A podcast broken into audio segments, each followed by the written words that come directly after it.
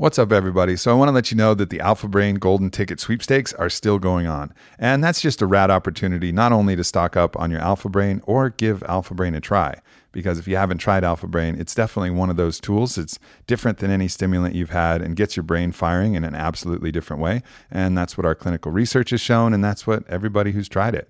You know, we've sold over a million bottles of Alpha Brain and the results are in. It works. It's awesome. So, this is a great opportunity, though, because if you get the Golden Ticket sweepstakes, everybody is a winner. And there's a bunch of cool shit that we're giving away from kettlebell sets to different other products, discounts. Every single person is going to be a winner if you go to the golden ticket sweepstakes. So check it out onnit.com slash golden ticket and then enter the code and fill in the entry form. There's going to be a grand prize for one of you which is going to be a trip out here to austin and on Onnit hq so you'll be able to come hang at the hq and do all the awesome Onnit things. So definitely check it out. Go to onnit.com slash golden dash ticket and get your 30 count or 90 count bottle of alpha brain in my life's work, there have been very few things that I've enjoyed and appreciated as much as cultivating the Fit for Service mastermind and the community of incredible people therein. The group blows my mind with every opportunity, and I'm really just honored and thrilled to be a part of the Fit for Service mastermind. We've made the decision to open this up to new applications just for a week to bring in some of the incredible people who haven't been able to get in, who really want to be a part of this community, and we have some spaces open. The spaces are limited. I encourage you guys to check it out. We're going to be exploring in the following quarter becoming emotionally fit for service, and we're going to be visiting Sedona, Arizona, one of my favorite places. This is an incredible opportunity to interact with like minded people, interact with myself and the best coaches, a lot of the people that you've heard on this podcast, a lot of people that you see me interacting with and learning from. We're all coming together to help us become fit for service and to be of service, to help make an impact right now on the world. And this is one of the new changes that we're making to the Fit for Service Mastermind. It's not just about improving yourself so that you can be of service, it's time now. The group is good enough. It's strong enough. We're strong enough. We have enough capability that we can actually start making fundamental change to the world. And that's going to start with this upcoming quarter. So I really encourage you guys, if you're interested, check it out. Go to aubreymarcus.com, click Fit for Service Mastermind, see what it's all about, see what we're up to over the next two quarters of the rest of this year. And then in 2020, we start again with a brand new curriculum. And we're going to keep going. We're going to keep trying to make the biggest impact we possibly can on the planet, on each other, being a tribe, being in support of one another, allowing myself to help as much as you guys inevitably always help me with your reflections, your thoughts, and your mastery. So if you feel like you have the financial, emotional, social bandwidth to really engage and support this community and make an impact on the world, please check it out. Again, aubreymarcus.com, click the Fit for Service. It's open for applications just for one week. We have a limited number of people that we're going to be bringing in, and we obviously screen pretty carefully. So if you don't make it in this time, don't worry, there'll be other opportunities to join. The fourth quarter, we'll be doing the summit in LA. And then again, once again in 2020, we'll be having a whole new curriculum going from Austin to Tulum to Sedona to LA, maybe New York. We'll figure that all out as it gets a little bit closer. So, thank you to everybody inside the community, and thank you to all the applicants who are trying to be a part of this force that we hope can make a significant difference. Jason Silva and I have been circling around the same social orbit for a while, and when we get a chance to link up, it's always an incredible conversation. So we've had it in our mind that we wanted to put together a podcast. But when we actually sat down, turned the microphones on, it was one of the most incredible experiences I've had on the Aubrey Marcus podcast. I can't wait to share this with you. You may know Jason Silva from his incredible videos, Shots of Awe, which were incredibly inspiring to me in making my own video content. You might know him from Nat Geo's Brain Games, or you might just know him from the Joe Rogan experience. But either way, I'd like to introduce you to Jason Silva. Yeah, so let's just fucking continue what I, what I was saying. Basically, so we were talking about being in a polyamorous relationship. Yeah. And as I was watching some of your videos, and uh-huh. one of your most popular videos is this video, Love is Madness. Uh huh. Yeah. Love is Madness. Yeah. Right? Yeah. Like where your whole world collapses yeah. into, and, and the way that you describe it, like into the irises of someone yeah. else's universe, 100%. right? Like, it's just tell explain like briefly what that video is about and I'll Sure. explain to you like Sure. how that applies to polyamory and how it makes it so fucking ruthless Yeah, absolutely. to actually deal with. Yeah, well, that video was, I think, in response to the anthropologist Helen Fisher's TED talk about the sort of biochemistry of romantic love, in which she described love as a kind of madness, that it operates in the brain by hijacking dopamine and how it's fundamentally no different than being addicted to cocaine um, and that it's uh, very much like a craving and a drive, this this this fixation that we developed for for another person. And I think one of the best descriptions, the word that she used is that a person attains special meaning. So if there's a lineup of five beautiful girls that are all objectively equally attractive, but you develop a romantic fixation with one of them, it's literally like the others become blurred into the background. Mm. And and the one that becomes that attains special meaning is kind of like a reverse dolly shot moment. yeah. And then you develop a tunnel vision. And the highs of that are beautiful because the normal sort of um, fragmentation in our attention where we're not very present because we're thinking about a million different things, whether it's all the social media signals that are interrupting us or uh, thinking about the past and uh, comparing what's happening now with the past. Like all these things um, disappear in the tunnel vision of romantic love. So the high and, is and awesome. that presence though Right, the person that becomes your fucking- everything. that presence Yeah. even if it's not even love even if it's just an interested date yeah, the presence that you're able to bring makes That's that right. date ecstatic that's right. Because presence is where the ecstasy and the magic always fucking lies 1000%. and then with love you just get to extend the presence where it's not only the date it's 100%. every text and it's every thought That's right. and That's you're right. present That's with right. that one person That's in right. that moment Right. That's right. all the time That's right. And so and so the poetic rhapsody of that when the feeling is reciprocated, when it's mutual, is awesome. Um, Alan Harrington, in his book *The Immortalist*, described this experience as one in which um, he says your your lover acts as a stand-in in a staged managed resurrection where the pilgrim without faith can die and live again you know so yeah. and he says that when we're in Because love you, you have no faith, you have no meaning. Where's the meaning? Where's the presence? person. What am I doing? What what is life about? Oh my God, I'm That's in right. love. That's right. I believe in love. That's I believe in God. I believe in myself in this universe That's again, right? That's Like You- that's you- presence. You, you enter a halo. And, and another phrase that he used is you temporarily step off the people mover. So you become like gods that exist outside of time. Again, back to the idea of presence. Presence is freedom from past and future. It's eternity now. So if if if most of us are on this like people mover, um, carrying everyone else towards entropy and death. So it's a people mover leading to the great abyss. then when you're in love, this poetic madness, this dopamine hijacking, hyper presence, flow state, right? Because flow follows focus. This mm-hmm. tunnel vision, this ecstatic tunnel vision takes you off the people mover and you get to commingle with another outside of time.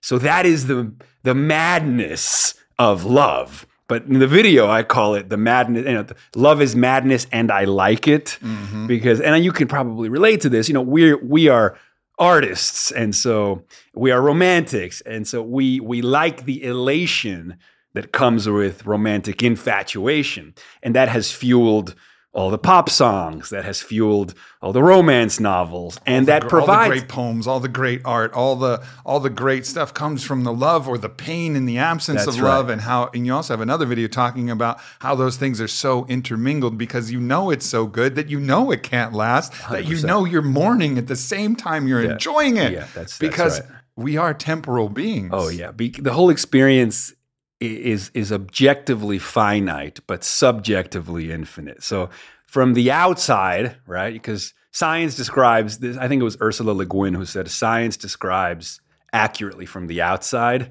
and poetry describes accurately from the inside. So Helen Fisher, anthropologist, scientist, materialist, she's like, yes, it's a drive. It hijacks your dopamine receptors. It's a cocaine addiction. It's a type of madness. It's tunnel vision. And of course, when it's not working or when it's not reciprocated and when the other person doesn't want to be in the relationship with you, well, then that that can be a maddening experience because you're being rejected at the fundamental level of your character structure because now you're measuring your whole world by the reflection of this person, you know, by you you being seen in their uh, in the reflection in their irises. And so if the minute it doesn't work or the minute it can't be sustained or the minute the other person is not in all the way or the minute that reality bleeds through and gets in the way, everything is going to fall to shit. But if you can sustain the illusion, then it's kind of amazing. But I mean, that's one of the fundamental can ride, conundrums. if you can ride the ride with a level of awareness and a purview that knows that it's still a ride, it's what the Toltecs called their controlled folly. Yeah, it's wow. like a fully engaging in that moment as if it's life or death. So you enjoy it fully with all of the Yeah. Mm. passion, but a thin red line of awareness remains that knows that this is ultimately temporal. and like, so as I was going to say, all right. Love is madness. Yeah. You're in a polyamorous relationship. I'm in a polyamorous relationship. Yeah. Let's not let's not use the second person. Let's use the first person. yeah, I. yeah, So we go through, and I have this long-standing seven-year relationship with Whitney, a deep love, a deep partnership. Well, she falls deeply in love with her new boyfriend this last year. Mm-hmm. Love is madness. She is collapsing the world around her so that Ricky is the center Yeah. of her attention, focus, the Yeah. fixation of her madness, the thing that draws her to the present moment. But we have this long-standing seven-year history in this investment, Yeah. but it doesn't matter. yeah. It does, but it doesn't because the madness Uh-huh. Yeah. and that drug of love is upon her. So the invitation for me is do I have the grace Mm. to allow this madness Mm. to exist and step back and celebrate and cheer from the sideline and say, enjoy this, enjoy this ride, sweetheart. Yeah. Like, I'm so happy for you to do it. And every once in a while I could get there, but most of the time I'm kicking and screaming like, no, no, no. Why, why, why? sure. Because it's fucking hard. But then as we've now kind of, it's been seven months or so, and as we've worked through it and figured it out, there is a little glimmer of hope of that possibility to say, okay, I see how this is. This new relationship will capture that obsessive attention. Yeah. and that's okay. And i can have the grace to step back and like lay out the rose petals for you guys to enjoy this ride Yeah. for as long as this ride goes. And if that's the ride that's going to take you longer then i step back even further. Yeah, but if it's just that temporary ride at least have the grace Yeah. to do it. And fuck man that's a deep deep challenge. And i think with polyamory people talk about a lot of the things. Yes, jealousy. Yes, it's hard to have Mm-hmm. your lover sleep with somebody. Yes, it's hard. But no, no, no. The hard part is to know that in their mind and in their heart and in their presence, you're taking a back seat. Sure. When you've been in the front seat, it's like being demoted. It's like you're the president of the company. Just kidding. You're the secretary now. You know, like you're the king. Just kidding. You're the fucking, you know. Tolerating that kind of anguish um, takes a tremendous amount of character. And and you were you were saying it. even before we started to record that that you had become aware that you have a a you are attracted to struggle. Yes. That you have a kind of an, For an- an addiction to struggle or, or some yeah. kind of some whether it's conscious or unconscious pull towards putting yourself in the most difficult circumstances of all because if you can overcome those circumstances then well then your character structure becomes even more powerful Well, that was so that was the ideology that's that's allowed me to continue my addiction. It's I'm doing this for. yeah You know, a resistance creates adaptation. It's that old Stoic Uh-huh. philosophy that Marcus Aurelius put yourself in the struggle, you'll become stronger for Sure. the struggle. But now I'm realizing that really the only way out of that trap, because you'll always just be seeking another struggle then, That's right. is to say, I'm putting myself in the struggle for the sake of the struggle itself. Because I enjoy the pressure of this force Hmm. that's acting upon me, whether it's sadness or whether it's grief or whether it's love. I'm going to enjoy that because it's better than the numb monotony right. of normal life. So let me bask Yeah, in the fucking gut wrenching, right. crawling on the ground, vomitous, jealous sorrows of this thing, and let me enjoy it because I am. That's the only way to actually you're do a it. Right you're the war you're the warrior poet and it actually it actually makes sense um, intensity um, fuels aliveness And I think it was Joseph Campbell who said something to the extent of we're not looking for happiness, we're looking for the experience of being alive. We're looking for feelings of aliveness.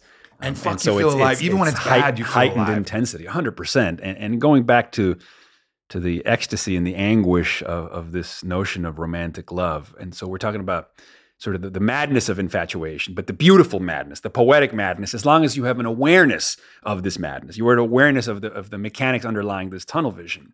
Um, and I think it goes beyond just the material mechanics of it, like, oh, dopamine is being hijacked by novelty of another person. And of course, all your instincts kicking into gear because you're meant to reproduce with this person and so on and so forth. But there's a psychoanalyst called Ernest Becker uh-huh. And, and you're probably familiar with The Denial of Death. Denial of Death was a Pulitzer Prize winning book that basically says that the fundamental neurosis of the human animal, that which drives everything we do, is ultimately stemming from our the unbearable awareness of our mortality. And it's not so much like another animal reacting instinctually to a threat and running away from it. It's this extended awareness. It's mm. everything's fine, we're safe in this house, but guess what? In 30 years, we're going to be 60, 70, and we'll be that much closer We're to the on grave. the people mover to annihilation. 100%, losing sleep over the mortal coil. And the only response to what is essentially a paralyzing existential despair has been these three fundamental drives. So he calls it the religious solution to the problem of death, the romantic solution to the problem of death, and the creative solution to the problem of death. So the religious illusion we're all familiar with, like build cathedrals, connect with a narrative that that makes you part of something larger than yourself. Now most religions have corrupted this fundamental drive, mm-hmm. but in essence, the, the desire to commune with the infinite, right, is a way of broadening your sense of self beyond the mortal limited self to like capital S. I am part of everything. I am infinite like the universe and so on and so forth. So that's one way to dissipate death anxiety. The second except, way, except it's a lot better to do five meo than go to a cathedral. In my experience, if you really well, want to, if you really want to actually, but it comes from the same capital S self. But it's the same. It it comes from the same place though. No to doubt. find a different self interpretation. Yeah. And and then the second one he calls it the the romantic solution to the problem of death. So this is what inspires all the pop songs. She's like the wind. She's my salvation. She is the sun right? And so finding another, elevating them to a deity, and then consummating with that deity makes you divine as well, right? Because if you merge with the divine, well, you become absorbed by the divine, you become infected by the divine, you become divine, mm. and therefore immortal. The problem is that that's a lot of pressure on another human being. Yeah. He says, no relationship can bear the burden of godhood. And so that elation of romantic love is kind of like an impossible level of pressure to try to sustain. And the and, other person and, won't wear it right because yeah, the other well, person would have to believe you. Right. And that would make that person a little bit psychopathic. That's right. To like believe the adulation that you're yeah. putting on them. They're going to receive that and be like, I'm, I, am i am not really the sun. Like, right. I, I, I, yeah take shits That's and right. I like, you know, I get worried about stuff. We are gods stressed. with anuses. yeah, that was one of your lines I fucking loved. But yeah, that's the that's the thing. We all see our own shit. Yeah. And we all know our own shadows yeah. and we all know yeah. our yes, perhaps we're aware of our divinity if we've yeah. actually been able to taste that. And that's beautiful. We we have awareness of it. We also know our our really just animalistic, you know, kind of in the mud humanity and the dark shadows of that expression as well. Like we're all aware of that within us. So if someone is deifying us, ooh, it's hard oh, to wear it's, that. It's it's a lot of pressure. It's a lot of pressure, but it has also, I think, like fueled some of our greatest art and some of our greatest poetry. And sure. I think for me, as somebody who has fixation or a love affair with aesthetics, um, with literature, with poetry, um, I sort of I give myself permission sometimes to experience the elation and the madness of romantic fixation and love, even though I know there's a kind of insanity there and that no relationship can bear the burden of godhood and that everybody yeah. has their shadows and that eventually our lovers will reveal their clay feet. But I think in the past, I've nonetheless hurled myself into that feeling because I assumed that again, like loving the struggle, the pain, and the anguish, and the ecstasy will add to my character, will heighten my aliveness, will give me an experience to respond to and to reflect on, you know, because the alternative has always been one that's more passive and accepting, um, but then you tend to feel less yeah, fuck that. Right. Yeah, like fuck that. right. You know, like we're in this playground here. Like take the most extreme rides. You know, yeah. like learn, but learn from them. And I guess to me it's just having that just that little shred of awareness like yeah. how much mm-hmm. how much can i engage how deeply can i play yeah. like can i play the super bowl yeah. for the love of fucking football and enjoy that game whether i win or lose you know like can i be in the moment as if this is life or death willing to lay myself knowing that regardless we're going to be showering in three hours and yeah. I'm going to go back to my fancy home in a little while anyways, yeah. but, yeah. but play it all out, mm-hmm. you know, and play love all out, play anything else yeah. with well, that, that, kind of passion. Well, that's, that's beautifully put. And, and when you talk about having that glimmer of awareness in the background, I think that protects you from the potentially suicidal despair of having your world capsize if and when the situation doesn't work out. Yeah. So it's like, love the madness, but don't be attached to an outcome. right. You know, and and, right. and, and, and, an example of this, um, Jordan Peterson has has this video about the difference between the, the voluntary killing of the ego and the involuntary killing of the ego. Very different things, right? So mm-hmm. the voluntary killing of the ego might be this like willing submission to die into yourself to, for, for, for, for an experience of psychological death so that something new can be reborn. And that can be the ritualized psilocybin ceremony or ayahuasca ceremony or something that you, that you sort of willingly come to terms that you're going to do and you're going to hurl yourself into the abyss, as McKenna said, and see if it's a featherbed. Um, and which is fine. Death practices can be very healing because they yeah. allow us to flush flush our old selves, you know, flush the madness, be reset, be rebooted. But but it's it's something that we're doing voluntarily and mindfully. The involuntary killing of the ego is when you experience, let's say, somebody that you trust completely, like a like a brother or a wife or a girlfriend, but somebody who you're so sure of that you would never in your wildest dreams think to question the integrity of this person and then for that person to betray you or stab you in the back in the way you never saw coming right? That capsizes your entire world because you know one of the things that jordan peterson says is that the world is fundamentally uh, incomprehensible like at its at its sort of full totality. Like what, yeah. what quantum physics, what string theory, what like we have atoms that were cooked in the furnaces of stars, and we have consciousness, and we are a way for the cosmos to know itself, and we're born and we dream and we can pinwheel and conceive of the infinite, yet we're we die. I mean, it's like the world is fundamentally absurd and and and and, and we can't fully understand it. But we have to make assumptions about the world in order to function. And if some of those assumptions play out, then we start to feel a sense of like, we're in control. Even if it's just an illusion, we, mm. we need fundamental assumptions. Like, okay, I don't go to sleep terrified because I pretty much assume I'm going to wake up tomorrow. And when I wake up and I'm right. commuting to work, I'm not terrified because I'm assuming I'm going to make it to work safely and do my thing. You know, like we make. I mean, I don't. I sacrifice a rabbit every night for the rising of the sun. But you know, either way, you have to tell me more about this. But no, I don't actually sacrifice okay, rabbits. Okay, people. okay. but they did that in some cultures. They would fear, they would get an idea, infected with the idea that the sun wouldn't rise unless they did something dramatic. So they would have to ritually, you know, and I think we have our own versions of yeah, that sure. where this won't happen unless this or this. But I mean, superstitions that superstitions yeah. that yeah. that that exist. But it's interesting to look anthropologically at what those superstitions were, yeah, and well, how people I, get I paralyzed I, by falsity. Well, we can, yeah, the superstitions can become oppressive. Yeah. But but but the use of them at least at first makes sense.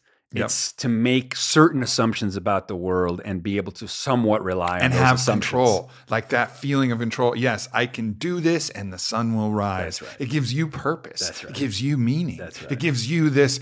I, me, can yes. create because the ego wants to be me. Yeah, ego yeah, wants yeah, to be God so bad. of course. It's like me, I can control the rising of the sun if I just sacrifice this goat every That's day. You know, like That's right. That is a really attractive thing for the oh, ego for to sure. have. And so it's a slippery slope where we can give that ego ego that power position. We need to feel like we have position. agency. Oh, That's oh, yeah. fundamentally it. But then, so so then, what Peterson says is, so that again, so the voluntary killing of the ego, but the involuntary killing of the ego would be when somebody that you trust betrays you in a horrendously fundamental way that you just never saw coming. So what happens is if you thought you knew this person and then your entire assumption about who they were is called into question, right? Because you, I mean, it's like you've known them for 10 years. That you can put your life on the line for this person, and then they fundamentally betray you, right? Then yourself through their well, 100%, 100%. And so if your assumptions about this person that you thought you knew are called into question, then all your other assumptions about the world are potentially called into question. Mm. And so then you're actually hurled into a world of chaos because now none of your assumptions about reality. You don't trust anything. That's right. And so then you're now now you're in dark waters because well, hell, am I on the right path? Do I like my job? Where am I going? I mean, it's like it's like everything is called into question and that's the beginning of a personal crisis when the story you tell yourself about yourself is no longer convincing. And so that's when the danger of a romantic fixation can play out because if in the madness of love you so to speak put all your character structure eggs in one basket and you are relying upon the feedback of one human being, that tunnel vision, to reflect you back to yourself, right? I know that I, I am not who I think I am. I am not who you think I am. I am who I think you think I am. It's the looking glass self theory mm-hmm. that Cooley put out. And you've normally we distribute the self among friends, acquaintances, lovers, family, work, social media. Diversification of self worth. A hundred percent. Not just self worth, self. yeah, exactly. Right? The, the way we mirror ourselves based on how the world looks at us, right? Yeah. Which we automatically do. We're social beings. You put somebody in isolation long enough, they go insane. yeah. But then when when the madness of love, if it's become just one person and then that one person betrays you, then not only does your whole sense of self get called into question because you thought you knew this person, but then talk about every other assumption about the world that you weren't even paying attention to because you were so focused on the person. All of that. So you have you have effectively been capsized. And I think that's what happens to some people when they go like nutbag. You know, like some people when they break up with their girlfriend, they end up going and doing some insane thing, like they kill themselves or they do some crazy yeah. thing. So it's it's understanding that. Well, look, we're all on a spectrum and we're all affected differently, but like but like that, you know, that that for all the dizzying elation of putting a person on this pedestal and falling into the, the poetic rhapsody of that kind of love, that if you don't have some kind of strong foundation or tethering, other alternative tetherings that keep you sane and or stable, you know, you can be you have to and that's what this open yeah. that's what this open poly experiment teaches you fundamentally have to know who you are without yeah. using the mirrors placed upon your lovers because those will be turned to a different color and a different direction all the time like becoming aware of how deeply i was looking at myself yeah. between whitney's legs and through her heart the first one was between her legs, right? Sure, like sure. her sexual desire for me validated me as a man who was sexually viable and someone who I could be proud of and that I sure. could love because I was pounding my chest like King Kong and I pleased between her legs. And that's what made me who I was and worthy of love as a man, as a sexual being, right? Well, then she starts having incredible sexual encounters with other people. And I'm like, fuck, that mirror is no longer reflecting the same thing. I'm not the only one. I'm not the sexual god in her eyes. Mm-hmm. I'm just one of the monkeys that is able to do the thing that she sure. really enjoys sure. there. Sure. And so it recalibrates that. And so you have to say, okay, no. I can not only diversify this, but I can understand that I'm more than that and that I don't need that to love myself. And then that was the first one, but then it came to the heart. And then, like, oh, well, her love for me as the one, her deification of me as the one she wants to be with the most, and the obsession of her minds and her fantasies through her heart, the one that'll always be the most special and the most yeah. important to her, that's not there right now either. and so, where do I get that? I have to get that from myself, like a deep knowing of who I am from a spiritual, psychological, philosophical, biological foundation of like, okay, I am here, I am here, I am here. My presence, my awareness, I can still taste the food, I can still sit outside and dissolve my thinking mind into that universal awareness for just a moment and feel the I mm-hmm. that transcends, again, going back to that spiritual solution to death, mm-hmm. become the I that is the universal consciousness. And that it's been a practice of teaching me that. Mhm. And it's interesting that, I mean, how how what do you think drove you to go through with this experience? I mean, were there parts of you that were like, like because the ego can kick into high gear and self preservation mode and be like, you know, okay, so she doesn't want to be with just me, then fine, let her go be with whoever she wants. But I'm going to go find somebody that does want to be with just me. You Oh, I've had those moments. Okay. I've had those Yeah, moments, many yeah, of those moments. yeah, oh, you like him? Yeah. Well, fucking, I'm getting on Raya, the dating app. Right. And it's on. Right, Oh, it's right, on now. full you on. got someone you're in love with? I'm going to find and someone. of course all your friends and peers that care about your well-being you know they'll be like hey bro like you don't need you don't need this of person like there's a thousand girls out there that are gonna love you like remember who you are so one Yeah. of my one my one of my closest friends used to always tell me like when i was in distraught or in despair because i felt the significant person in my life was pulling away in some fundamental way and i was feeling my sense of self drown in self-doubt or self-loathing is my friend would be like remember who you are. Now it's not so much that he was saying like remember you are an infinite being connected to the universe. He was like he's like remember who you are. You're jason silva. You know you have a global audience that watches your videos and you have that Yeah. it's like feed my ego feed my ego feed my ego Please, tell me it's special. Yeah. but um you know I, yeah I think so. so I, I have one thing that I turn to that has been to me, and I've said this before, and maybe this is shallow and self indulgent, but that has been more reliable than other people, and that's my art.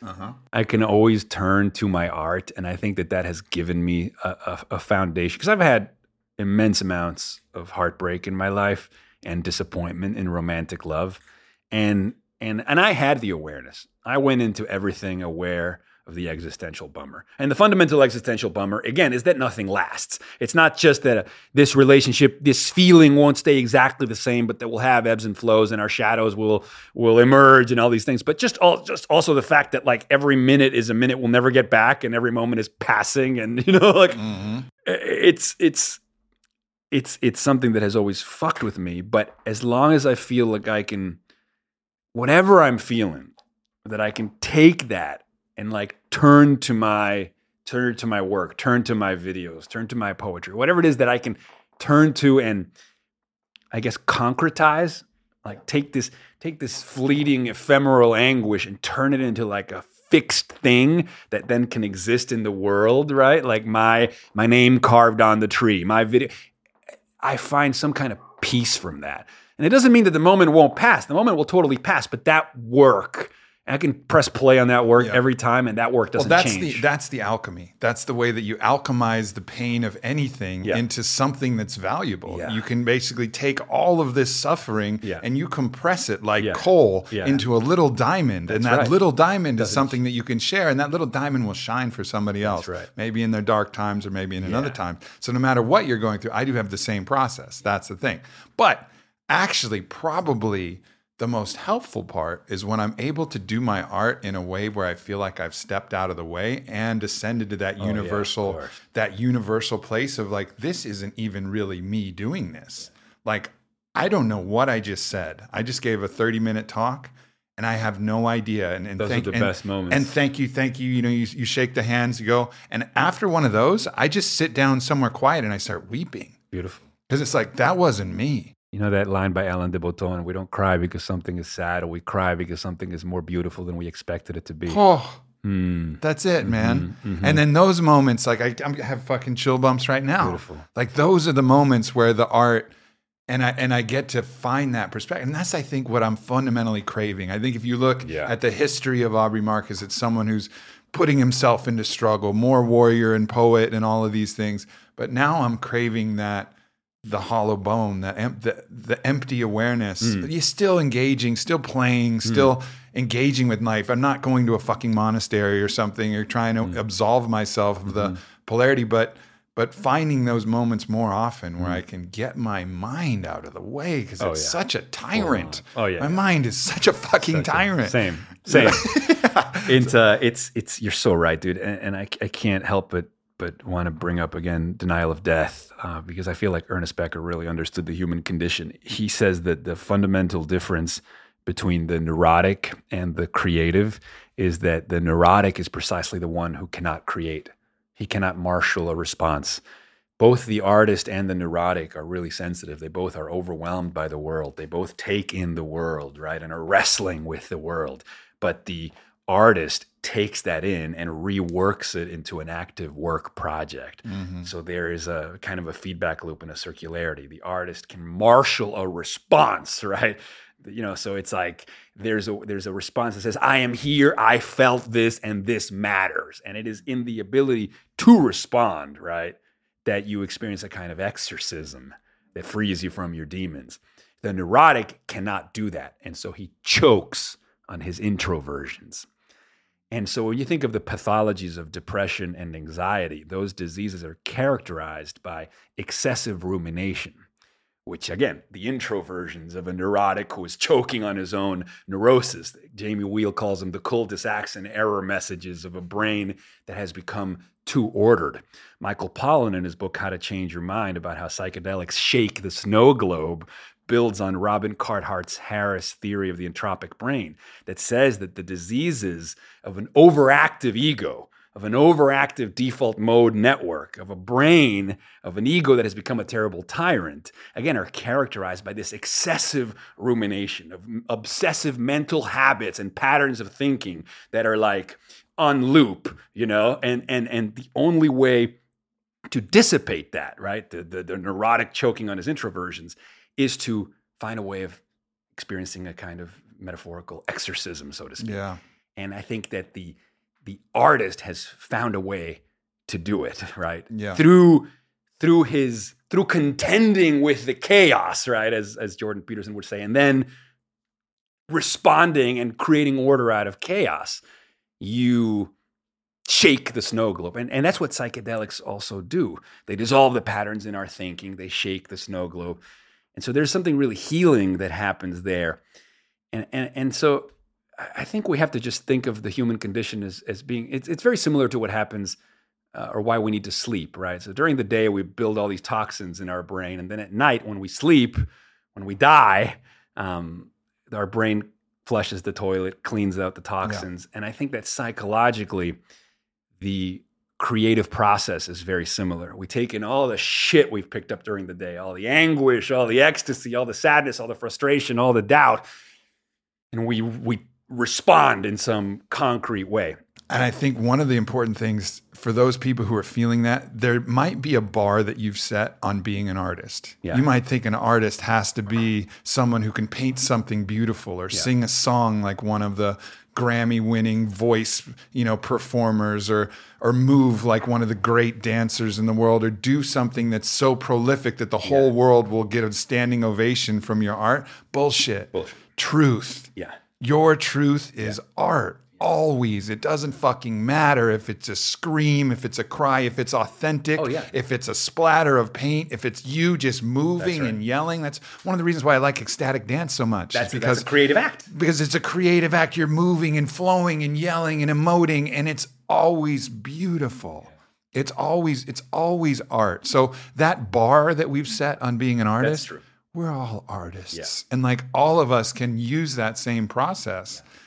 And remember that like it's not the external applause no. that makes the art the no. art even no. for the artists themselves like the best art you're like i wasn't even fucking there like i don't know i'm glad you guys like it yeah, yeah. you know but so perhaps a better word than than turning to our art is just turning to our outlet yeah our creative outlet something that allows us to shake our which snow will, globe where we can will wrestle with everything that's happening yeah. in a kind of in a container that allows us to I guess exercise our demons, right? Mm. Coming back to this idea. Because that holding it in, yeah. that holding it all in, holding it all in, boxing it all in, more armor, more plates, more you become things. a prisoner of your mind, which is what depression Fuck. and anxiety are fuck. Yeah. You know, like you have to find ways to dissipate that. And and yes, the psychedelic experience, it doesn't just sometimes it'll open a crack in the walls mm-hmm. and you'll peer through, like a maybe a gram of mushrooms in nature. You'll sure. kind of peer through and you'll look at it. And sometimes it'll be a 5-MeO experience that just dissolves all the walls and you're like, ah, ha, ha, ha, walls are gone. What the fuck? And that can be really disruptive. I'm not recommending that for everybody because if you've spent a lifetime building walls and then all of them dissolve, how the fuck are you going going to integrate that. Maybe peek through first. Maybe peek through with a little, you know, dance or a little flotation or a little meditation or just find ways to soften these mortar, you know, walls that Well, you've it's like created. it's like uh, Rick Doblin from Maps. I, I I have asked him many times. I'm like, what made you, you know, push for MDMA to be the the Ah. modality of healing rather than psilocybin or LSD? And and granted, other researchers have said LSD has too much baggage. You know, it's associated with the '60s counterculture, and we don't want to have that affect the research. You know, or the permission to do the research psilocybin is great because not a lot of people know about it so we could technically do the research but it still carries some of the psychological concerns of the classic psychedelics which means that yeah they could heal trauma but they could also cause trauma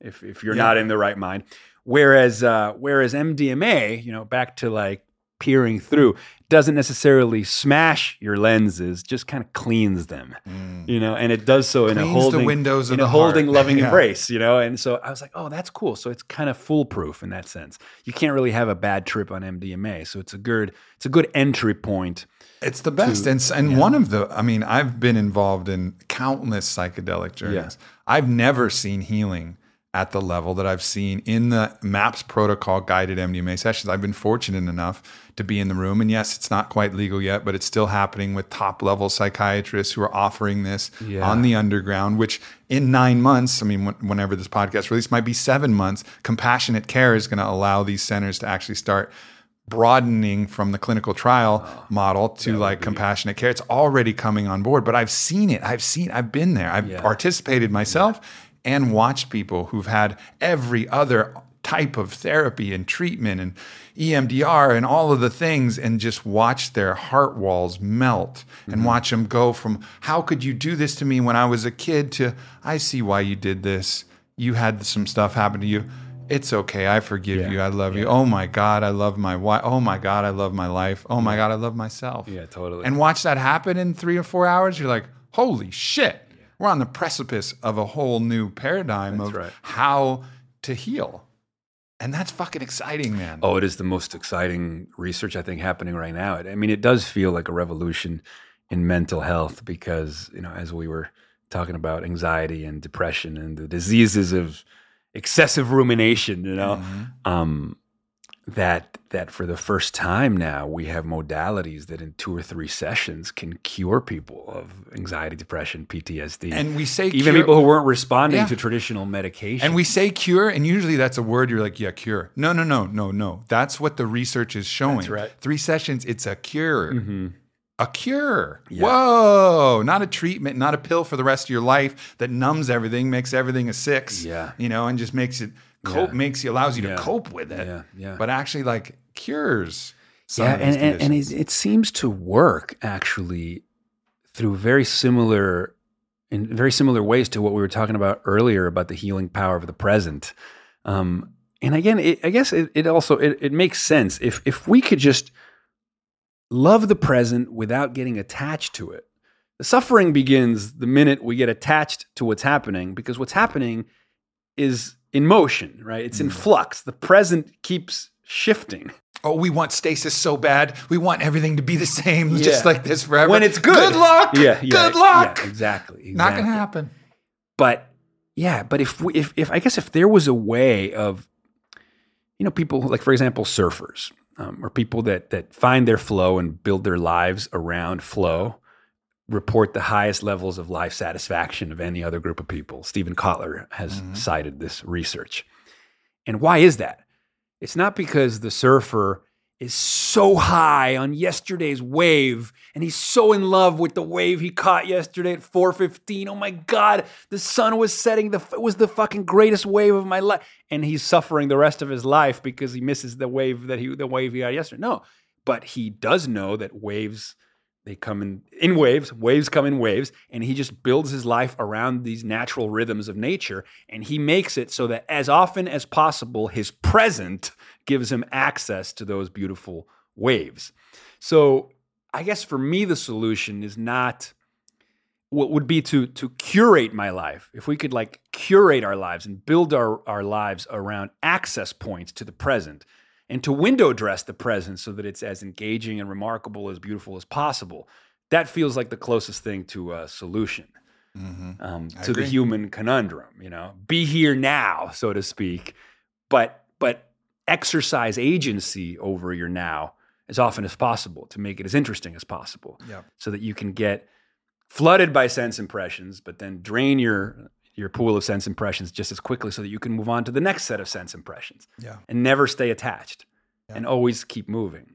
That feels like So, so the invitation then for all of us is what are those practices? And there's so many different ways that you can find those practices. It might be those fi- five minutes of shavasana after you've been breathing and mm. moving and stretching and sweating in yoga, and you sit, lay down there in corpse pose, and everything becomes still, and you feel that sense of awareness tickling from your toes to your fingers to the top of your head. That's always why they say at the end of the shavasana after a really good yoga class, they're like, okay, wiggle your fingers. And I'm like, no, no, no, not yet. Yeah. No, no, no, please, no, not yet. I don't want to turn over to my side. I don't want to end this. Fucking let me sit here. I know you got another class, but I want to sit here for a little while because here now is where I am and it's ecstasy. You know, so whatever that thing is, find that. But somehow the ego doesn't, it has a bit of resistance. Like for, for me, I have a lot of these tools, but I'll, I'll go days or I'll maybe even go weeks where I'll just like, nah, I don't want to do yoga. Nah, I don't want to, I don't want to do this thing. I want to fucking sit in the shit of my mind. Cause it's almost like the ego is an entity that wants to be actualized and realized by your belief in it, by this being trapped in it. Hmm. So it resists these moments of release because it's like a death of that entity of our minds, you know, apparitions of our minds, phantoms that we create.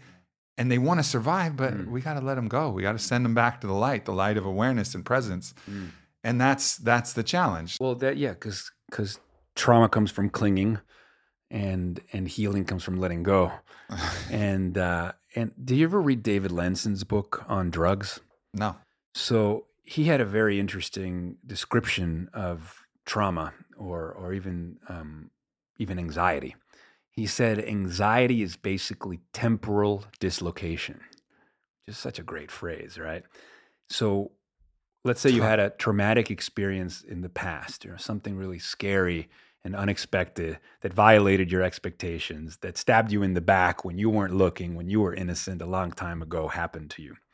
So the past trauma, the past is now over determining the present. hmm So you don't you don't see the world as it is, you see the world as you are. And your cells are a technology that turns experience into biology. So that past trauma you bring to the doorstep of every moment. So the past now over determines the present because you're doing this subconsciously all the time. You walk into a room, you're assessing it for threats, whether you're aware of it or not. You know, and if you see somebody with a gun, you're going to run. Like, you know, we're always on the lookout for potential threats. But when you've had past trauma, when you've really experienced a threat, you're hyper vigilant and on guard a thousand times more than the average person. Your cortisol is spiking, and so you're in this hyper anxious panic state. So your your past trauma is over determining the present. You're walking into a present situation that's perfectly safe, but you're bringing into it, you're coloring it with that past trauma. And not only that, but then you're conjuring up a future that becomes identified with death and doom. And that's essentially what a panic attack is. When people have a panic attack in a in a low stress situation, it's because the low stress situation is triggering the past trauma, and the past trauma is over determining what's happening now, and then conjuring up a future that becomes I'm dying, I'm dying, I'm gonna die. Like that, that fear that people have.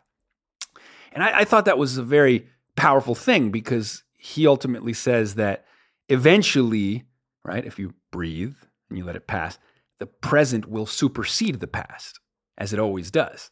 The present is real. Right. right. And so it's like you start to feel that panic.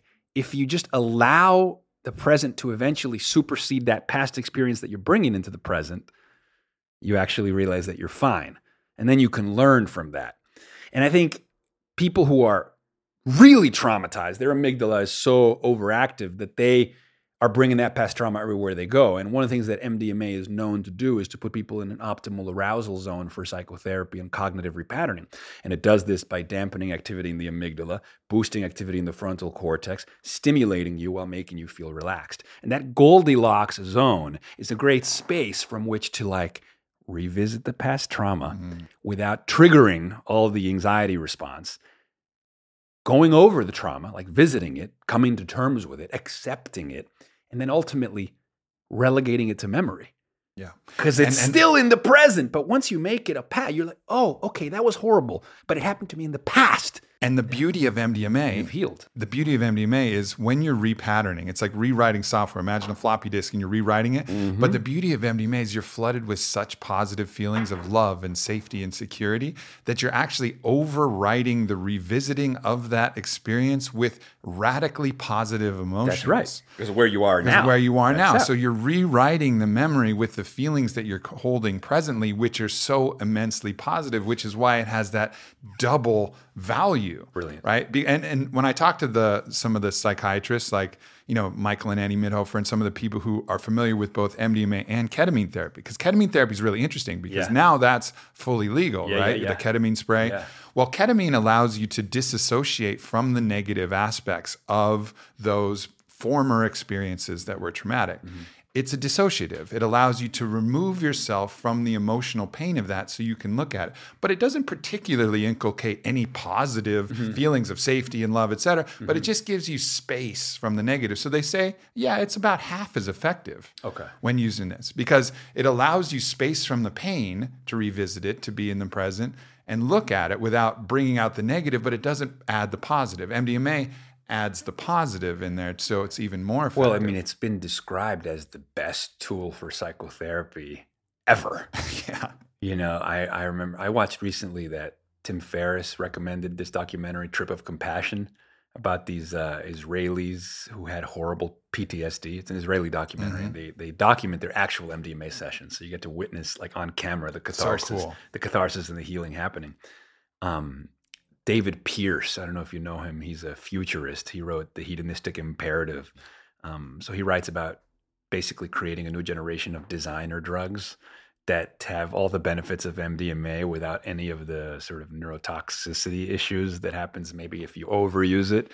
Um, although a lot of that has been debunked, but still, you can't do MDMA every day. No, but but he sure but he says that it's a glimpse of the perfect human state. Mhm. Like he says, oh, this is like a vision of what could be for human beings, Yeah. the way the world looks through the lenses of MDMA. And Sam Harris said something very similar um, in an interview where he was talking about how his interest in, in meditation began with an MDMA session that he did with his best friend.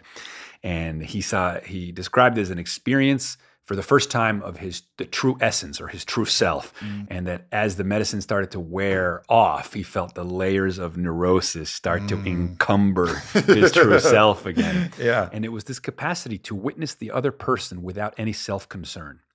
Because most of the time you don't experience other people except through the prism of expectation, worry, social standing. What are they thinking of me? How should I act right now? You know, like all this constant mirroring that that's just the side effect of being a social animal and being in a Darwinian environment.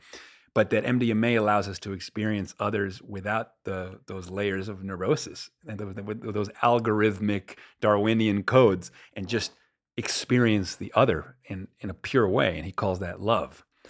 So it, it's kind of kind of amazing. You know, It's I- fucking incredible. And and so I've been around the only spiritual master that I've had a direct experience with is Don Miguel Ruiz. And I got to spend a week with him in Mexico. And it's similar to the reports that I hear from people who spent with Ram Dass and people who spent with some of the the real masters of our time. And there's been a lot of masters and mystics who people report this thing. But the transformation is not necessarily from the words. Like yeah, Don Miguel, he talked to us about some stuff and he told some cool stories. But really, the medicine of that was how present he was for every single fucking hug, hmm. every single hello, every time I watched him look at the sunset, every single moment that I was around him was like, holy shit.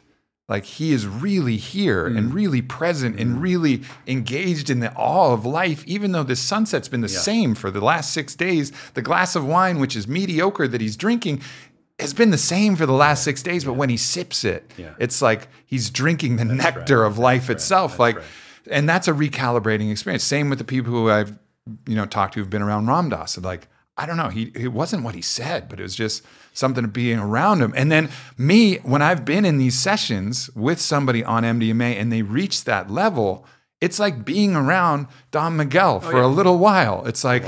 Holy shit, you are the master here. Like, doesn't matter where what their knowledge was or what they're saying. It's like I'm learning from you. I'm learning what's possible for the human heart. Oh yeah, full on. I, I would say that that is. Um, I mean, for me, that feels like something to aspire to.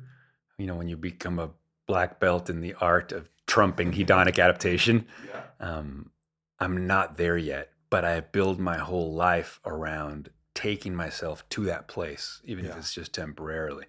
So the reality of hedonic adaptation is one of the biggest existential bummers of all. Hedonic adaptation basically means that our experience of consciousness is mediated by neurochemistry, and neurochemistry responds to contextual cues, right? So, novelty makes you feel more alive because you're seeing something for the first time. Your mm. brain is more engaged, your dopamine fires. It's really exciting. But you eat that same fucking ice cream for six days in a row, and then it starts to taste like shit. It's Yeah. just hedonic adaptation. The amount of pleasure you get from the same stimuli gets less and less and less and less over time. Now, I'm sure that can be thwarted maybe with years and years and years and years of meditation and practice so that you can just be in the MDMA like state all the time. But for people who are still learning like me, I've had to pay attention to how hedonic adaptation works and then to try to, within reason, curate my life to basically overcome that or to avoid hedonic adaptation. One way I do that is to always chase novelty, always expose myself to beautiful art. It there's a it's it's a bit externally focused rather than internally focused and this is something my girlfriend criticizes because she's like well you you can't build your whole life around chasing elating experiences i'm like maybe i can but that's that's my whole thing and when i do get to those states um, that's when i make my work that's when i do my videos Yeah. and when I was reading Michael Pollan's book, I, I, I have you. I don't know if you've interviewed. You interviewed have, him, yeah. yeah. I, I've been in touch with him. I kind of love him because I, I sense in him. I sense in him a kindred spirit, Mhm. not just in his in his in his eloquence and appreciation of altered states, but also in his in his neurosis. And and and and the reason is in in the prologue, in the opening of How to Change Your Mind, he describes the default setting of the of the of the human mind. And he says the brain is like an artificial intelligence program that takes in data from the present, compares it with data from the past, and then uses that to make inferences about the future. The brain is essentially a prediction machine. And there's an evolutionary reason for that, right? We had to plan again, plan plan ahead and mitigate against threats, you know, Sure. when we were in the savannas of Africa. So the default of our brain became a future tense, low level hum of anxiety. And he has a funny line. He says, The good news is I'm seldom surprised. The bad news is I'm seldom surprised. yeah. Right? The been there's and seen that's of the adult mind. And when you become successful in the world and a master of the world, it means you've mastered all threats, but it also means you're fucking jaded and bored, right? Because you've dominated the world to mitigate against threats, but then you're bored and unengaged, you know? And so, so then what he says is so you're either in a low level hum of anxiety or you're bored and disengaged, one or the other, right? Csikszentmihalyi's book talks about flow as that one state beyond boredom and anxiety. Mhm. We're normally oscillating between those two. So what Michael Pollan says is that certain kinds of experiences, or one of the things that commends travel, art, and certain kinds of drugs, and I would put cannabis in this category, is that these experiences block all signals forwards and backwards. They block our capacity for foreboding and planning ahead, and they block our constant comparing of this with the past. And so by blocking all signals forwards and backwards, you're hurled into the flow, right, of the present that is literally wonderful, wonder dash full, wonderful. Mm. Wonder, which is one of the best states of consciousness that exists, a state of wonder.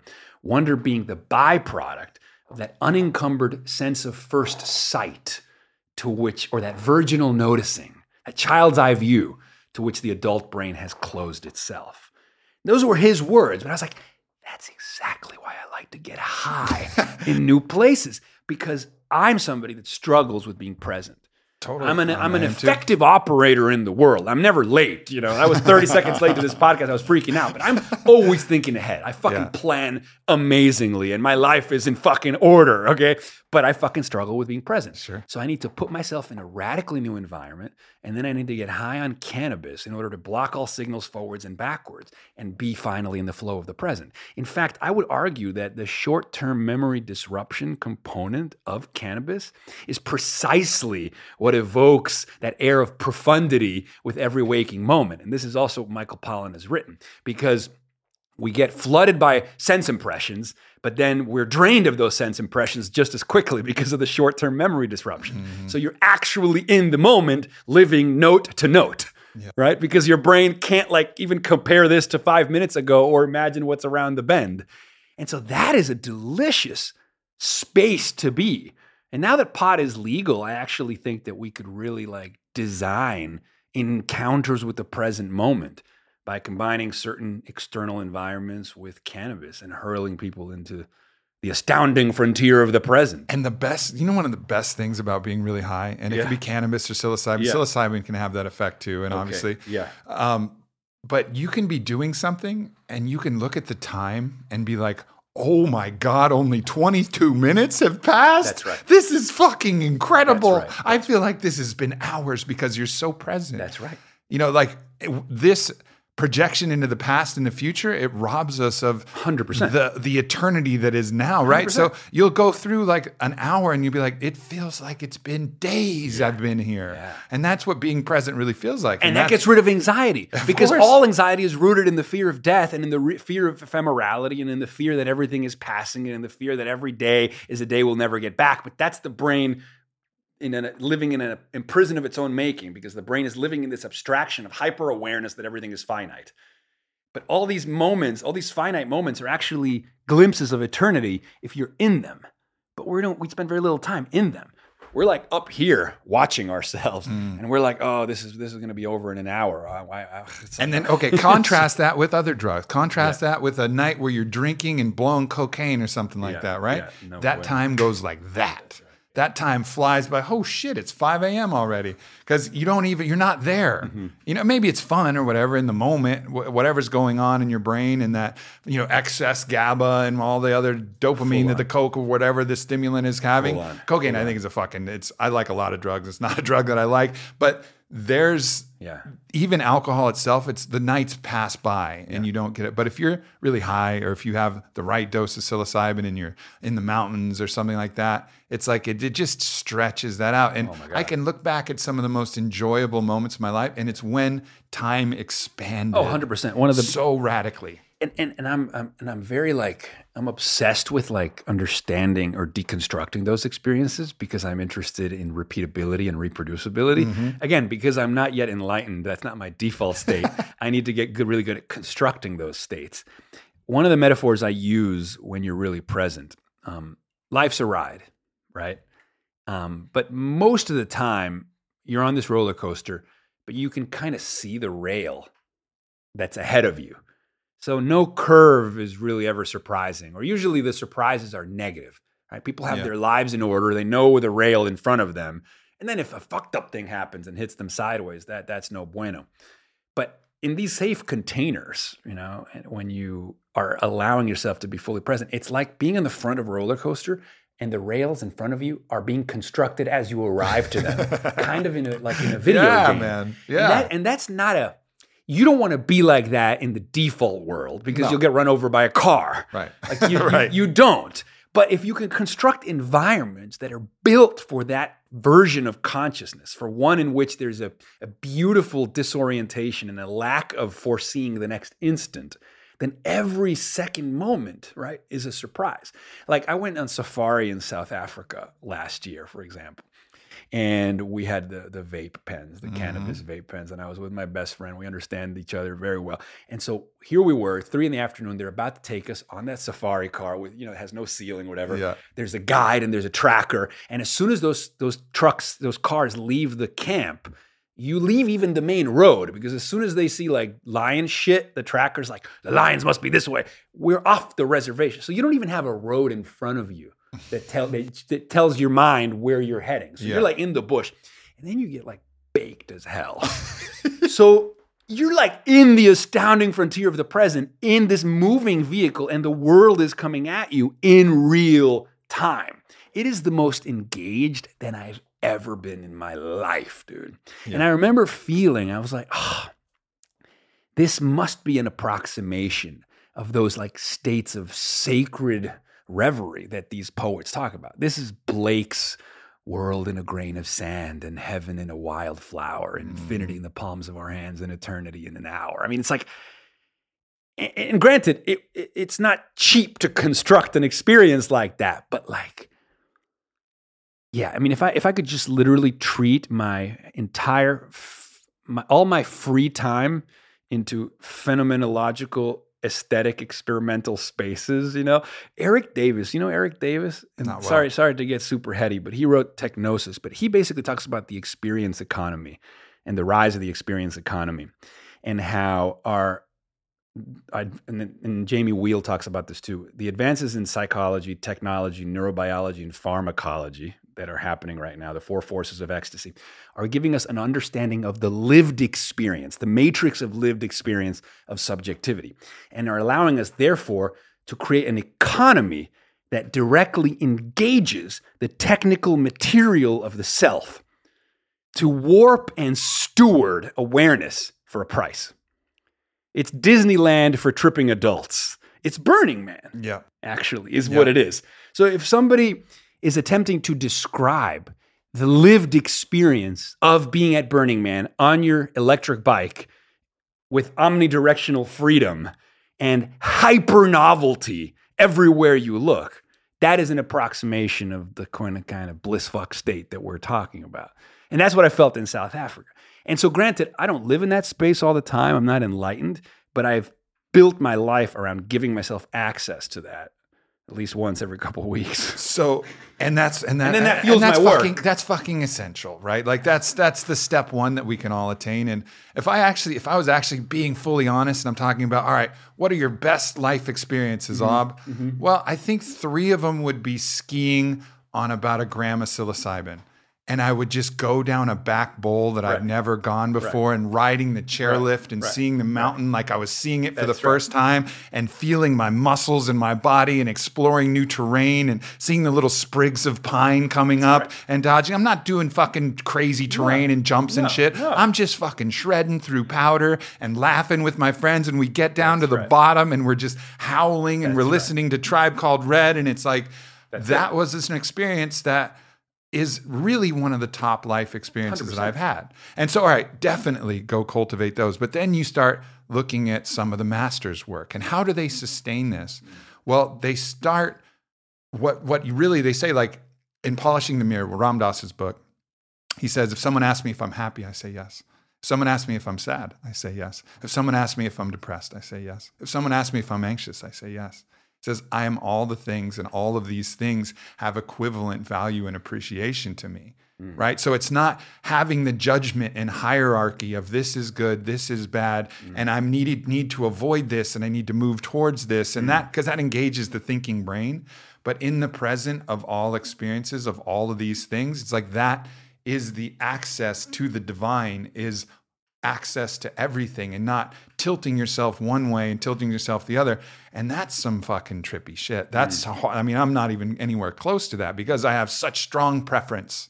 I have preference for the things that feel good mm-hmm. not preference for the things that are hard. Mm-hmm. And so i do the hard Same. things for the thing that might be good later and i'll orient that. But I think the path to mastery is appreciating all the things. Amor fati, love your fate, love what is, love whatever that thing is that you're experiencing now. Be present for it, even if it sucks. Can you do that while still having projects in the world that you have to work diligently to realize? And and and and so the reason I ask is I'm a big fan of, of cinema, right? I, I mm-hmm. just I just think movies are the most wonderful and sublime in, incarnation of the human capacity for divinity.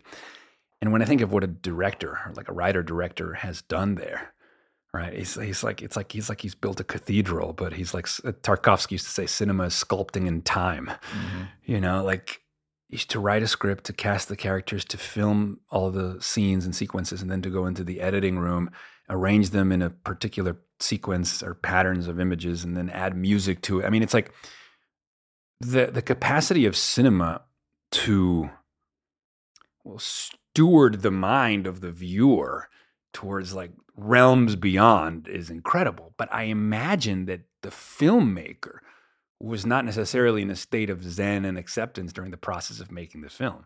he was like a fucking mad scientist, not sleeping, in despair, fighting to realize his vision, suffering for years until finally, like, he created this thing. You know, like, I, I just, I imagine that filmmakers are beautifully tormented people and that, that the only peace they, they ever find is when they're in the editing room adding music to their scenes. Like Cameron Crowe once said, making a movie is just an excuse to go into the editing room and add music to the movie later. Mhm.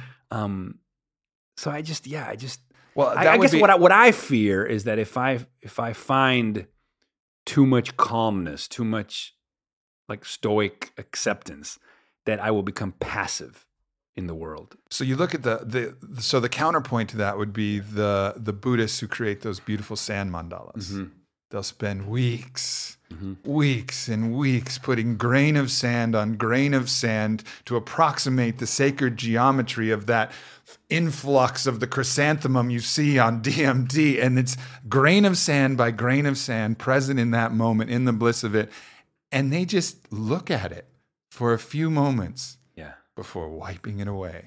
And and like I think we have that potential possibility to engage fully, but not be attached to the permanence of any of that. And I think that's kind of one of the hidden and, and kind of uh, almost trivialized parts of Burning Man. Yeah, you burn things, and Sure. it's a little subtle reminder of Yeah, that yeah, that, yeah, that we don't sure. get to keep this, but Sure. we don't get to keep anything. And I think so. I, I do think there is a possible way that you can engage fully and create the art fully Yeah. and then just have a big laugh Yeah, when it all gets kind of wiped Sure. away. And I and I and I realize in that moment that I'm not that I'm not there yet. When I when I when I, when I when I hear a beautiful piece of music, the the urge to record, to transcribe, to bottle that experience is so powerful that sometimes I'll pause out of the experience to take out the camera and record it.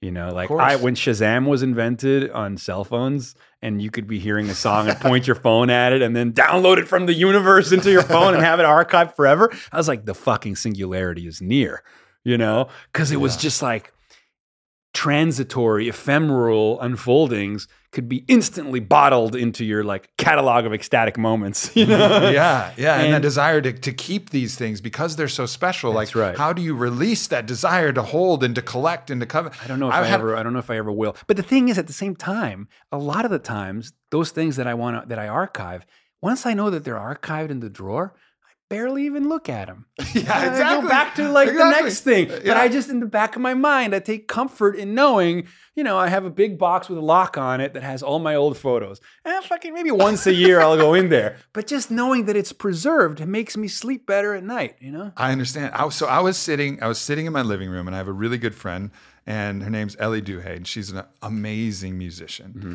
and she plays the guitar, she plays the piano, Yeah. and she can, what she says, channel music, where basically she gets out of the way and she just plays, she finds chords and plays and sings.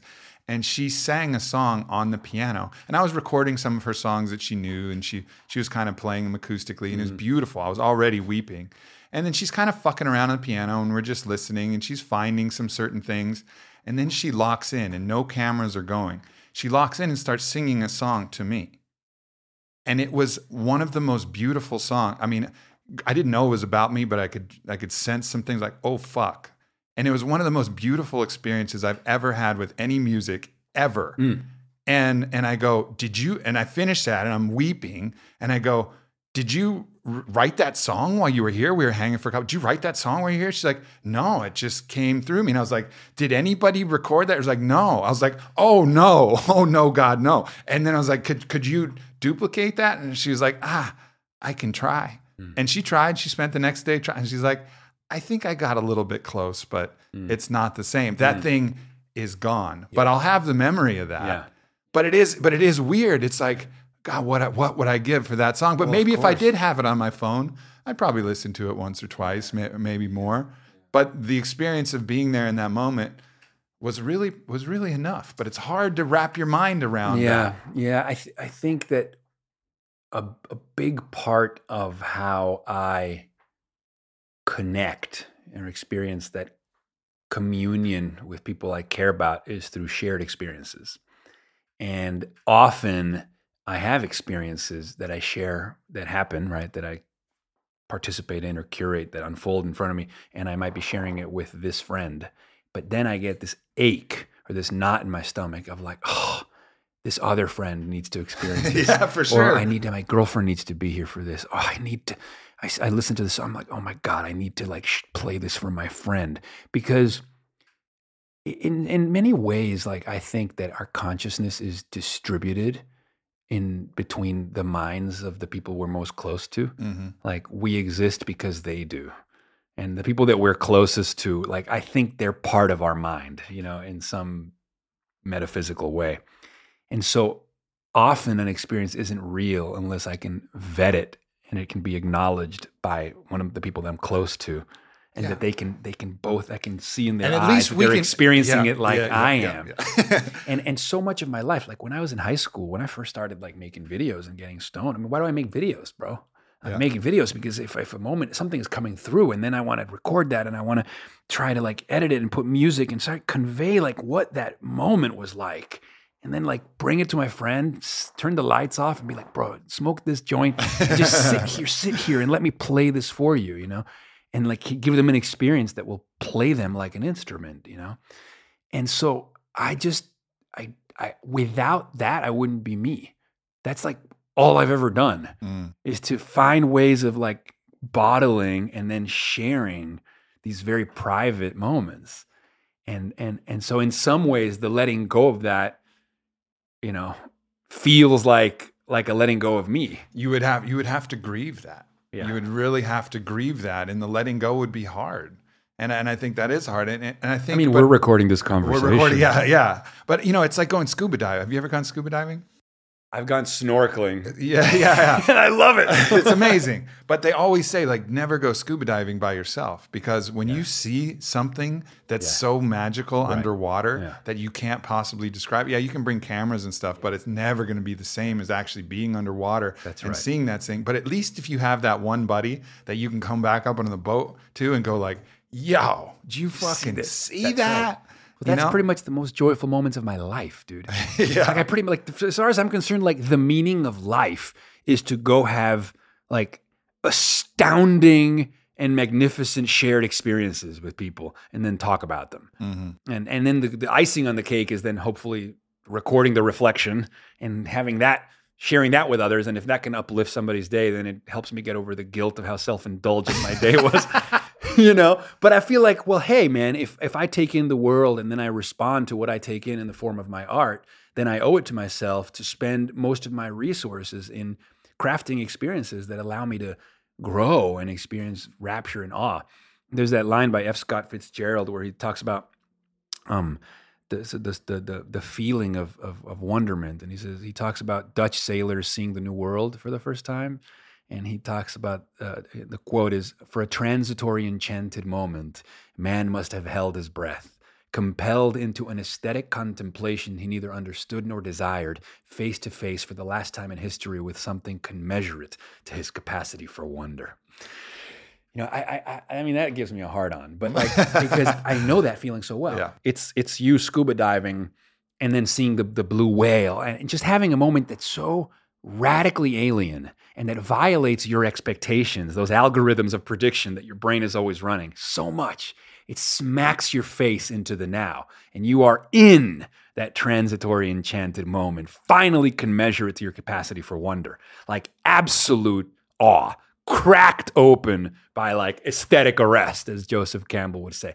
And like, that's everything to me. Mm. Like, that's fucking everything. And then it'll get me for the next couple of weeks because I have so many Yeah. videos reflecting Yeah, on that. yeah. I'll read so many articles. I'll download so many things. I'll, I- it'll send me down a thousand and one rabbit holes to try to make sense of that experience. That's my integration until I'm ready to go have it again. But the and then one of the beautiful lessons of the psychedelic experience though is like if I've, I have a beautiful little backyard. Yeah. And if I'm on a good psychedelic in my backyard, I will go see the same tree Yeah, yeah, that yeah. I've looked at a million fucking times, and I'll see Sure. that the way the bark is entwined around it, and the leaves, and the negative space in the leaves, and then the flowers that are blooming, and this thing that I've become so tolerant of, that I've become so used to, all of a sudden becomes novel again and becomes magical. The the fuzz on the leaves of the succulents, and I'll be like, whoa wow, you know, in that moment of wow Yeah. Is available not only in this in the wild external, it actually is available to us all around Oh, yeah. us. You know, the the, the I wish I could learn that being. fucking lesson. Right. Like I feel like right, the, the- right. why do I seem to always forget? Mm-hmm. And and and it's so true. I I I, I even notice it sometimes in photos. Um, when I see a photo from like a trip or an experience, and I can see that the photo was taken after a bliss fuck crucifixion. you know, um, I think it was um, Rod, Robert Moore in Archetypes of Initiation. He said, "If you cannot submit, you cannot die. If you cannot die, you cannot be reborn." And and again, I, I, the the actual prospect of physical death like still haunts my dreams, but psychological death is something that I can still see its value. And what that means is an experience in which you completely lose yourself. You know, and and then the realization that you persist that that that in the submission, in the moment in the roller coaster where it goes clack clack clack clack clack clack, clack climbing up, and you have that pit in your stomach, but then the release of being thrown over the freaking the summit, and then you're just like now you have no choice. When you're on the other side of that, bro, the, you're right. The, the the expression on your face, the the grace, Yeah. the the acceptance, the peacefulness. That, that's the best feeling in the world, right? The the the the the, the rebirth, the halo on the other side of any kind of death practice, whether it's a creative experience in which you lost yourself and before you know it, like six amazing videos came through, you know, or mm-hmm. you went snorkeling and you saw the blue whale for three, you were there for three hours, you know. It's when you're coming back on the boat and it's sunset and you're like on the other side of that experience. That's like one of my favorite moments of, and then I'm like, oh my God, I'm enlightened now. and then like I wake Yeah. up the next morning and I'm just as restless, you know. Yeah, and That's then, the problem. And How then the, quickly ro- we forget. and then the ropes that bind our heart and the, all those old anxieties and all of those things start to come and settle back in and that's one of the hard parts of integration is like why can't i keep this why can't i be there i felt it i've tasted it i've fucking drunk it in so deeply that every cell felt it and i know it's real and i still can't will myself there but i can get a little bit closer i feel like and that's i think one of the things that keeps me I mean, like, look, I mean, we're me here. I mean, we're, we're close enough that look at our lives, right? I Yeah. mean, we, we, we have taken this path that has gotten us to this moment that we're sharing this with a pretty substantial audience, which I think in some way shows that there has been some some consistency with which we've showed up to ask the same question again and again and again. You know, whether we've learned the lesson, maybe maybe we've glimpsed it, but here we are. I mean, here we here we fucking are, right? Mhm. and we don't doubt it. You know, we don't doubt it. Like if if anybody ever asked me and you, yeah, is that life thing worth it? Like neither one of neither one of us would ever say, ah, I don't know. We'd say, fuck yeah, Yeah. it was worth it because Oh, I felt it. I felt so many moments where it was so fucking worth it that I'd take all the other bullshit anyway. Oh yeah, a thousand percent. I would, it's I fucking no, no worth regrets. it. I'll take this ride. And and and it's just occurred to me. Do you think that we have um, a loyalty to our suffering, and that's why we we tend to regress after these experiences in some ways?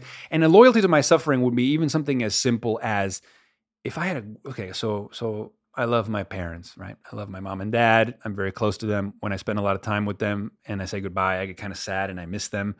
Um, and then maybe a few days later, I'm with a friend in Tulum and we went snorkeling and I had a fucking life changing moment of like just poetry and bliss and awe.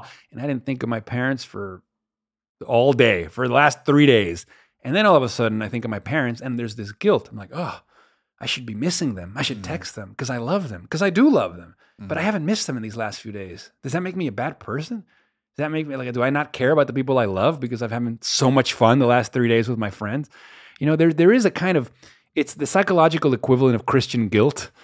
I think You that's know- exactly it, man. I think it's almost so good that we feel like maybe we don't deserve this Yeah. and maybe we owe some penance of suffering. We got to pay something Yeah. for what we experience. So we pay it through our own suffering to say like, okay, look, we d- I didn't deserve this. This Yeah. wasn't even mine. Yeah. This was here. I witnessed it. I got to pay the price for Yeah. this, you know, like you go to Burning Man without your girlfriend and then you're having such a good time, you actually don't miss her. yeah. That make you a bad, um, you know? But you were you were like so sad at when you said goodbye and you missed Yeah. her the whole ride to Burning Man. You're like, I miss her so much. But then Burning Man slapped you over the face with so many moments of poetry and grace that you didn't miss anybody that wasn't there because the there there was enough. Mm. So then all our loyalties to people that we carry over time when they're not around. Like, you know, I tell my best friend, I'm like, we're best friends, but half the time we don't see each other. but I would still like tell myself that they're my best friend when they're not around. But the thing is, any loyalty to what's not around when we're fully present is absurd. Yeah. And also that desire to bring those people with you. Like I remember one time I was, you know, I left someone, one of a, a lover that I cared deeply about at Burning Man. This is the, uh, I think the second, maybe the second, first, maybe the first Burning Man actually. Hmm. And I had some great MDMA and I kind of got separated from my group and I was just doing figure eights on my bike hmm. somewhere in the playa, not deep playa, hmm. enough where I could hear the music and see the lights. And she'd never, she'd never been. And I was like, God, I wish you were here. Like I wish you were here on a Totally. bike right next to me, Totally. so that you could feel this thing and this longing to just like, ah, you know. So and it wavers from that thing, but I think yeah, transcending the guilt and knowing that that pleasure, that bliss, it's it's our birthright. It's our it's our shared piece of divinity that we all have, and we don't need to pay a price for that. Like we deserve it. We all deserve it, not because of what we've done, not because we've been great, not because we've Yeah. done anything that made us deserve it. We deserve it because we're alive. Yeah, no, no, full on, full on. And yet, shared experience is what makes us close to people. Yeah. So if we don't include those people that we have decided are the people that we love because of past shared experiences, if we don't include them in future shared experiences, there will be a distancing that takes place. I think. And Yeah. that's that's just that's one of the things that I that I that I struggle with, you know, because there's so many people in my life that I want to include um in all of these moments. You know, I remember even even in like high school talking to my closest friends and being like, we have to remember this. We have to do more of this. this feeling, this mm-hmm. connection, this conversation. We can't forget the way everybody else forgets, right? Because everybody else is like, see you later. They miss each other for a while, then it fizzles out, then that's it. Yeah. And I, I never allowed anything significant to fizzle out. Maybe that's the, the, the, the level of that neurotic muscle Yeah. There's a consistency in my character structure that I think just comes from saying like the things that matter you don't forget. Yeah. And I'm loyal to those things still, even when it causes me suffering. Yeah. Well, fuck, man. I'm glad we got to do this. I don't even remember what we talked about. We we started got about the madness of love. we should do this again because I feel like I was as I was speaking to you, I found my it was it was a little bit difficult for me to stay on point because I was having so many racing thoughts of things I wanted to share with you. Yeah. And then, but Oh, then yeah. I wanted to listen to you. and then I was like, he's saying something really fascinating, but don't forget what you wanted to say, Jason. Remember what you need to tell him that thing. To... And then I, I finally surrendered, but I feel like, I feel like, I don't know, I sense a kindred spirit. I think there's a lot doubt, more to share, No man. doubt. Every, every time we've hung out, we Yeah. we sense that. It's just taken us, oh, five years, I don't know, Yeah, to, to actually get here and, uh, and do this. So, Thank you for what you do in the world, man. I, Likewise, I brother. I Thank you. feel, I feel your heart. Thank you, man. Yeah, Likewise. I feel it. Like I feel, I feel your heart. I feel your love. I feel the way you show up, and I feel your suffering. But I feel like you suffer because you love. yeah. So it's all good. Yeah. You know? The suffering is the love. Yeah. Yeah, ultimately, at exactly. the- Exactly. At the very base level, man. Yeah, yeah. And if you treat it as such, you know, if if if you don't let the suffering um ever make you actually resign, you know, then it's okay. Mhm. Then the suffering is beautiful. Like let's cry together, you know? Yeah. Do you know Yeah. what I mean? Yeah, Like let's feel. yeah, like let's feel like it's okay and give ourselves permission. Um yeah, then then that's that's just that's just that's just being alive, man. That's That's it. Yeah. That's it. Yeah. So thank you. You're welcome, brother, and thank you. Uh, anything you want to point people to, man? Any Oh yeah, yeah, cool- great, cool man. shit. Mm, yes. So um, I got a bunch of new content. Uh, so I point people to my to my social feeds. I'm at Jason L Silva on uh, Facebook and Instagram. At Jason L Silva. So add me on those, and my shots of awe videos on YouTube. Incredible. Um, thanks, man. Um, yeah, I got some some new content in particular that I'm really excited about. Um, I love the synchronicity that I experience sometimes with my with my videos. Just to end on this last note, so I shot something uh, recently that I thought was one of the most like honest pieces that that ever has come out of me, and it flowed so smoothly. And I was like, ah, what kind of edit to do this justice? You know, there's so much poetry here, but I, I I want to raise the raise the quality of of, of, of the edit of the music of the, the imagery. And and later that day, I was browsing Instagram and I see a random message from a random person in India who's like, "It would be my dream to edit something for you." And I have no idea who this person is, and I normally don't have time to answer all the all the comments because you know you, there's it's too much. Um, but I don't know why I replied to him, and I'm like, "Oh, cool, man! Shoot me an email to my website, and and I'll send you some stuff so you can show me what you got." And he emailed me, and this particular video that I was just like, "This video is too complex to edit." I just sent it to him. This guy in Ker- Kerala, India, who I've never met before. I have no idea who he is, and I sent it to him. I was like, "Here, take a stab at this. What would you do?" He sent me back in 48 hours, probably the greatest video Hell yeah. ever. Hell yeah. Ever. I mean, my performance was so smooth, so I, I never I never edit myself. If my stream of consciousness is smooth, that's that's how it's going to show up in the final piece. But I'll have them add sound design, some images. And he just what he came back to, you know, talk about us, the universe, like being all of us. You know, like I just like holy shit, like the universe is bringing in, in invisible beings who communicate via letters on my phone who are helping me realize my art in the world. I mean, it was just so fucking sublime, dude. And What's that one called so we can look for it? um, it's called "This Is Me," and uh, I'm gonna post it probably today or tomorrow. Hell so yeah. people will see it. Can't wait to see it. But but those moments are crazy when that happens. You know, it's just like it's like, oh my god, like we have collaborators we haven't even met yet. Yep. little angels helping us on our way. Yep. And just being available to listen. Yeah, Available that's to right. listen. That's right. Yeah. Beautiful man. Hell yeah. Well, thank you so much, brother. And thank you, everybody. you. So much love. Peace. Thanks for dropping in with Jason Silva and I. If you were like me after this podcast, you might need to go get a popsicle or an ice cream. That's exactly what we did to give our brains a little nourishment after going through this workout. So I hope you guys enjoyed it as much as we did. And then also, of course, check out the Fit for Service Mastermind open for one week only for quarters three and quarters four. This is an incredible opportunity. I've made some incredible friends. We have some new members to the Onnit team from this group. It's like an extended family. So I hope you guys check that out. You can navigate to it at fitforservice.com or aubreymarcus.com and then click the link.